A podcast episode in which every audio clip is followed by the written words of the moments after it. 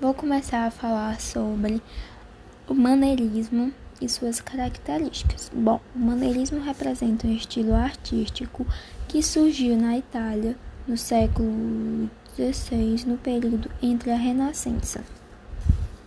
E...